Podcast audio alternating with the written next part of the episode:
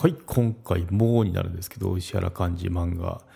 最終戦争論について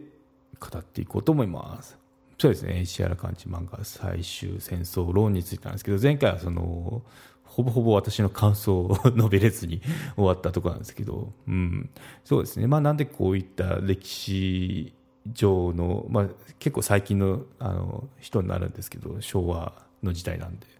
取り上げてるかっていうとやっぱこのビジネス考える上でその歴史から学べるところは多いですよっていうのとあと、まあ、その自虐疾患っていうのはやっぱバイアスかかってる状態なんで、まあ、そこ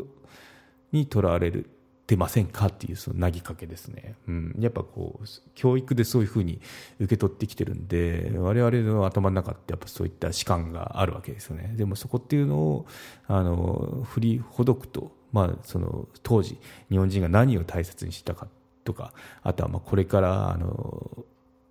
日本とかまあビジネスを背負う我々としてはどういった行動っていうのがその良いのかっていうのを知るきっかけになるかなって思いますね。うん、そう。やっぱあの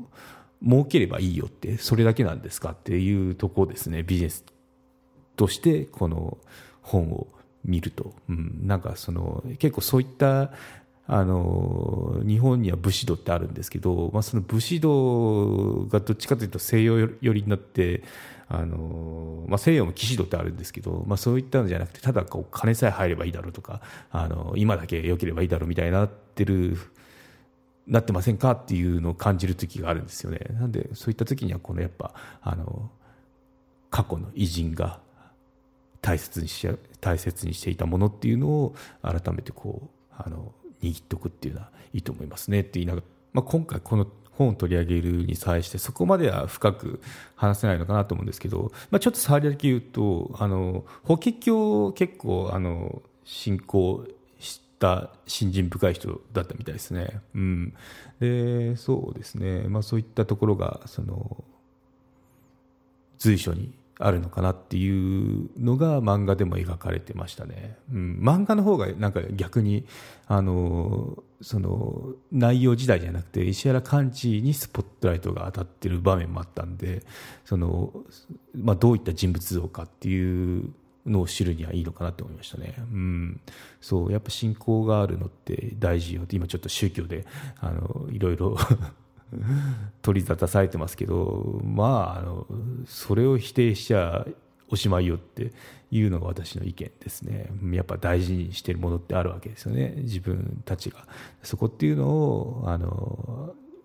なんとかを信仰してるからダメだっていうのはそれはちょっと間違ったあの暴論ですよっていうところですね。しかもそれを国家があの制限もしてはいけないって思いますね、うん。まあ、それそれ以前にその正しい間違ってないものを選ぶっていうそのあのプロセスも大事ですけどね。信者側にも。信じるのは自由ですけど。対象を選びましょうよってとこで。はい、ということでまずあの前回話できなかったこの漫画版の最終戦争論で私が思ったことについてあの内容の方はちょっと読んでもらってどう思うかっていうのはあの噛みしめてほしいんですよ。ぜひとも。やっぱこうどう思うか人それぞれだしやっぱ考えなきゃいけないんであと私あの古典ラジオじゃないんでここって。なんで私がそのいくらあのあとあっちゃんでもないしいくらその書籍のものを紹介したところでもあの多分あるんで もうすでに、うん、そこはちょっと違うなって、まあ、私の思ったよってこう思ったよっていうのをシェアしてあの興味持っていただけたらなって思いますね、うん。そう。まあ、これ読んで、まあ、漫画ですけど、まあ、原作の方も読んでるんですけどね、まあ、思ったことがスケールがでかいですね。やっぱこの時って、うん、今のあの令和の日本人よりかこの当時の昭和10から20年くらいの人の日本人の世界観ってやっぱ今よりでかいです、うん、やっぱアジアでもの考えてる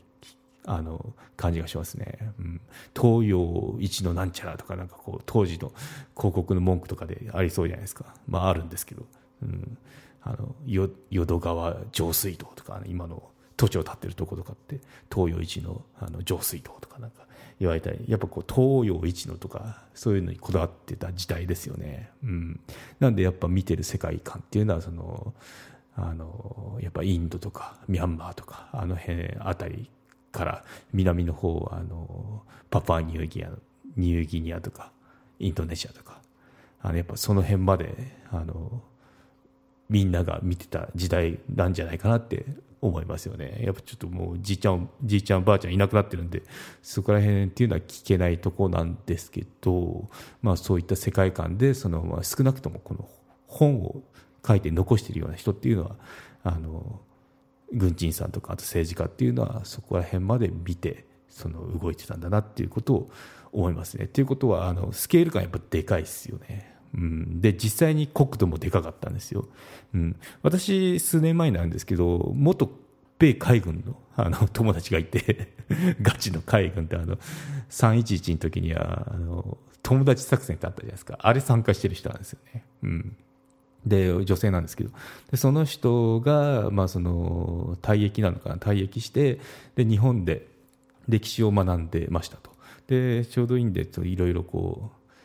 歴史にまつわるものを見て回ってたんですよね。うん、そう。で、まあ、靖国神社って優秀館ってあるじゃないですか。資料館ですね。で当時のその、まあ、統括地域も含めて色付けされた地図見てでっかって言ってましたね。アメリカ人が、うん、やっぱでかいですもんね、うん、しかもあのメルカトル図法の地図で世界ってあの把握しない方がいいですね。あのやっぱ地球儀がいいしあとまあ今なんだ実際の大きさであの南に移動させたりとか北にあの動かしたりとかしてその大きさって知れるとこ知れるサイトがあるんですけどそうですねリンクに貼っておきましょうか。リンクに貼っておくんでちょっと使って動かしてみてください。あのヨーロッパって結構あの日本日本の大きさをヨーロッパに重ねたらあの結構すっぽりだったりしますね、うん、よくなんかあのパリ行ってスペインマドリード行ってとかなんかこういろいろ行って相当なんかこうヨーロッパの人動いてるなってヨーロッパ旅行した人って動いてるなって思ったんですけどあれ日本の国で当てはめると、まあ、なんだろうあの北海道行って下関行ってみたいな感じだったりするんですよ、うん、沖縄行った後にまた東京戻ってきてとか、うん、なんでそこで国またがってるイメージなんで結構あ日本ってちっちゃくねえんだなっていうのを知れるあのツールなんで載せときます。はい。なんで、まあそういったことで、まあそれよっかでかかったわけですね、当時は、あの南の方が、統括地域も含めてなんですけど、うん、そう。なんで、やっぱおのずとそうなるんだなって思いますね。うん、そうそう。あの有名なトラトラトラっていうのも違う。トラトラトラじゃなくて、新高山登れも台湾の山ですもんね。はい。ということで、うん。そうなんでやっぱこの当時のこのなんだろう石原幹事の本だけじゃなく、まあ、この当時の書籍とかその当時生きた人が残したあのものっていうのを見聞きすると世界観でかいですよね、うん、あれもですもんね海賊と呼ばれた男のその出光佐三氏をこの前取り上げたんですけど彼もその中国大陸に出かけてってでまああの冬とか寒さが厳しいわけですよね。そこでもそのちゃんと不具合なく